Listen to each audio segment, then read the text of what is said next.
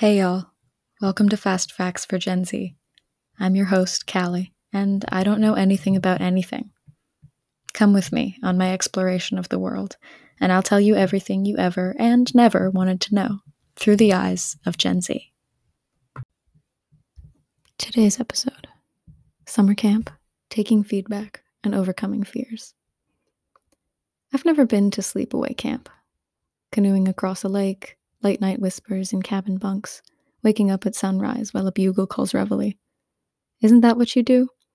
The closest I've ever come to sleepaway camp is reading the American Girl books about Molly. And all I really remember from that is that she got poison ivy playing capture the flag. So, clearly, not the most favorable opinion. But while I never got that all American experience, I did attend more than my fair share of day camps. The unstructured camp at a goat farm always had my parents on edge with its lack of rules, though the calculated risk ended up with some solid memories. I probably won't ever forget climbing too high into trees and feeling a little scared to come down, or sneaking into shabby old farm buildings, or paddling around a pond in an old boat without life jackets or supervision. It was weird and dangerous, but it was fun too, of course. Kids like nothing more than a little rebellion. My go to favorite camp as a kid was this week long acting camp in a little theater near my house. My sister and I started when we were probably like five. I'm pretty sure it's the first camp we ever went to. Our first play was a version of The Boy Who Cried Wolf, and we were ducks. And I think we did a little dance and each had one line and maybe got chased by the wolves. We did that camp for years.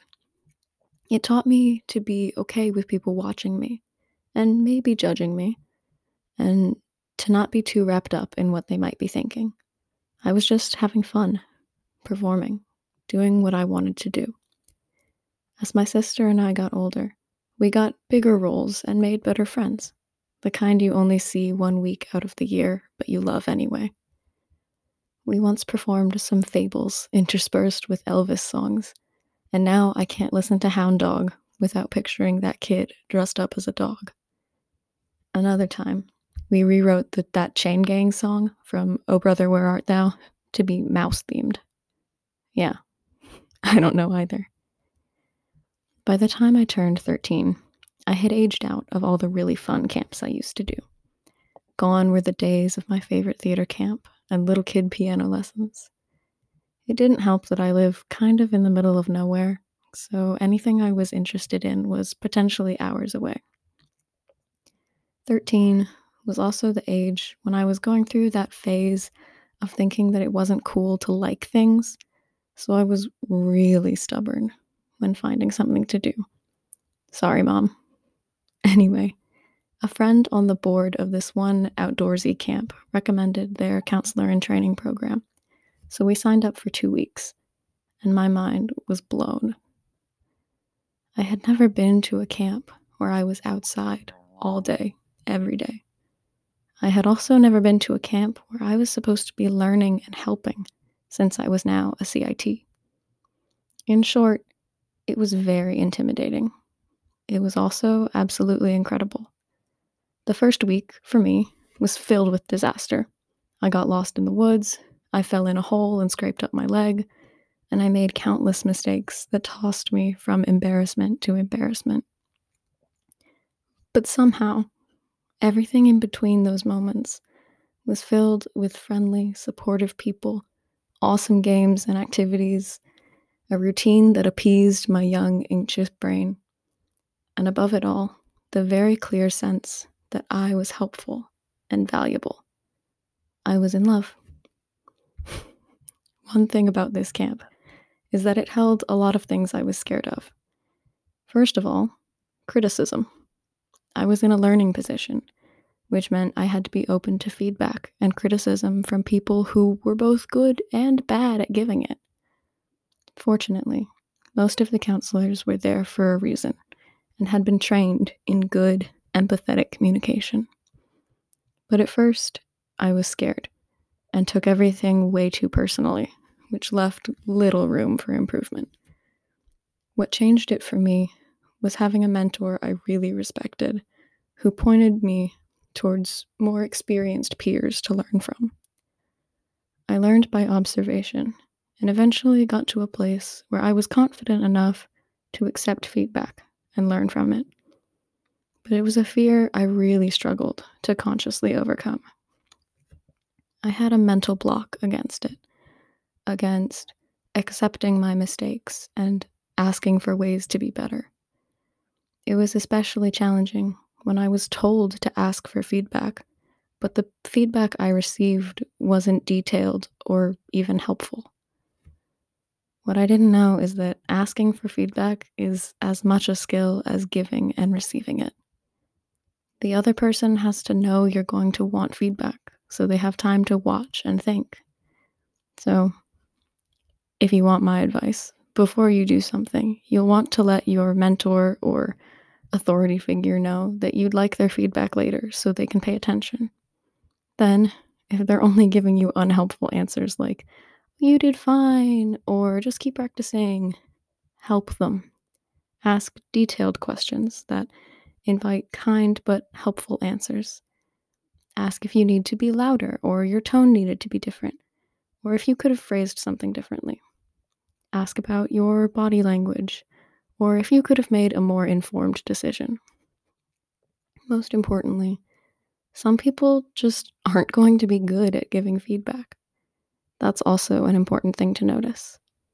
Try not to be frustrated with the lack of answers and just keep paying attention to yourself and watching others. Eventually, you'll learn to give yourself constructive feedback instead of tearing yourself down. My only advice for that is to try and focus on working towards what you want to do instead of hating what you've already done. I believe I mentioned earlier how kids love calculated risk and get a kick out of rebellion. This camp does a pretty great job of that. Besides being off trails in the woods for 10 hours a day, the camp also provides the older campers with daily opportunities for activities like whittling with pocket knives, fire building, and my personal favorite, snake handling. An important disclaimer I'm 17 and just a normal person, I'm absolutely not an authority on snakes, so please don't just go outside and pick up the first snake you see. Besides potentially being dangerous, they're also wild animals who deserve to be respected from a distance. It's kind of timely advice, because if you see a snake, your first instinct should be to social distance. Anyway, I always admired the counselors who knew everything about snakes. They could identify one within a second without fail.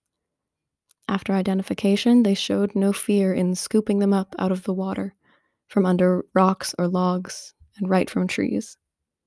They watched body language to tell how long you could hold a snake, and could make snap judgments to keep both people and the reptiles safe. Despite this admiration, I never wanted to do it myself until my mentor challenged me to go through all the steps so I could handle snakes too. I was terrified, to say the least. I wasn't necessarily afraid of the snakes themselves. I knew bites would hurt some, but I was okay with that. I think I was mostly afraid of failing. That whole week was a classic fake it till you make it situation. I was scared, so I pretended I wasn't. Obviously. My advice again if you're scared because your boundaries are being crossed, don't fake it. In this situation, though, I was just stepping out of my comfort zone, where I had stayed for a long time. I had more knowledgeable peers to support me and show me what my new comfort zone could be. And by the end of the week, I had learned to identify nearly all the snakes in the park, hold one properly, and hand it to other people, and I had caught my first real one. It felt so good to overcome that fear and to be able to show it to campers and teach them what I had learned. It felt so good to release the animal back into the water or the forest floor and watch it slither away so smoothly. It's really cool if you've never watched a snake move through the world. I now own a pet corn snake whose name is a nod to the mentor who encouraged me to step out of my comfort zone into a world I like a lot more. You can find him on Instagram at Fred underscore the underscore snek. S N E K. I'm still a person full of fears. I'm anxious about conflict, about the future, about my abilities. But there are times when I'm reminded of when I rose to a challenge, knowing that failure was okay and I could grow no matter what happened. It's a sentiment I try to hold on to when I can. Thank you for listening to Fast Facts for Gen Z. You can subscribe to this podcast for more episodes or follow me on Twitter at FastFactsPod to tweet me your ideas of things I should talk about. This is Callie, signing off.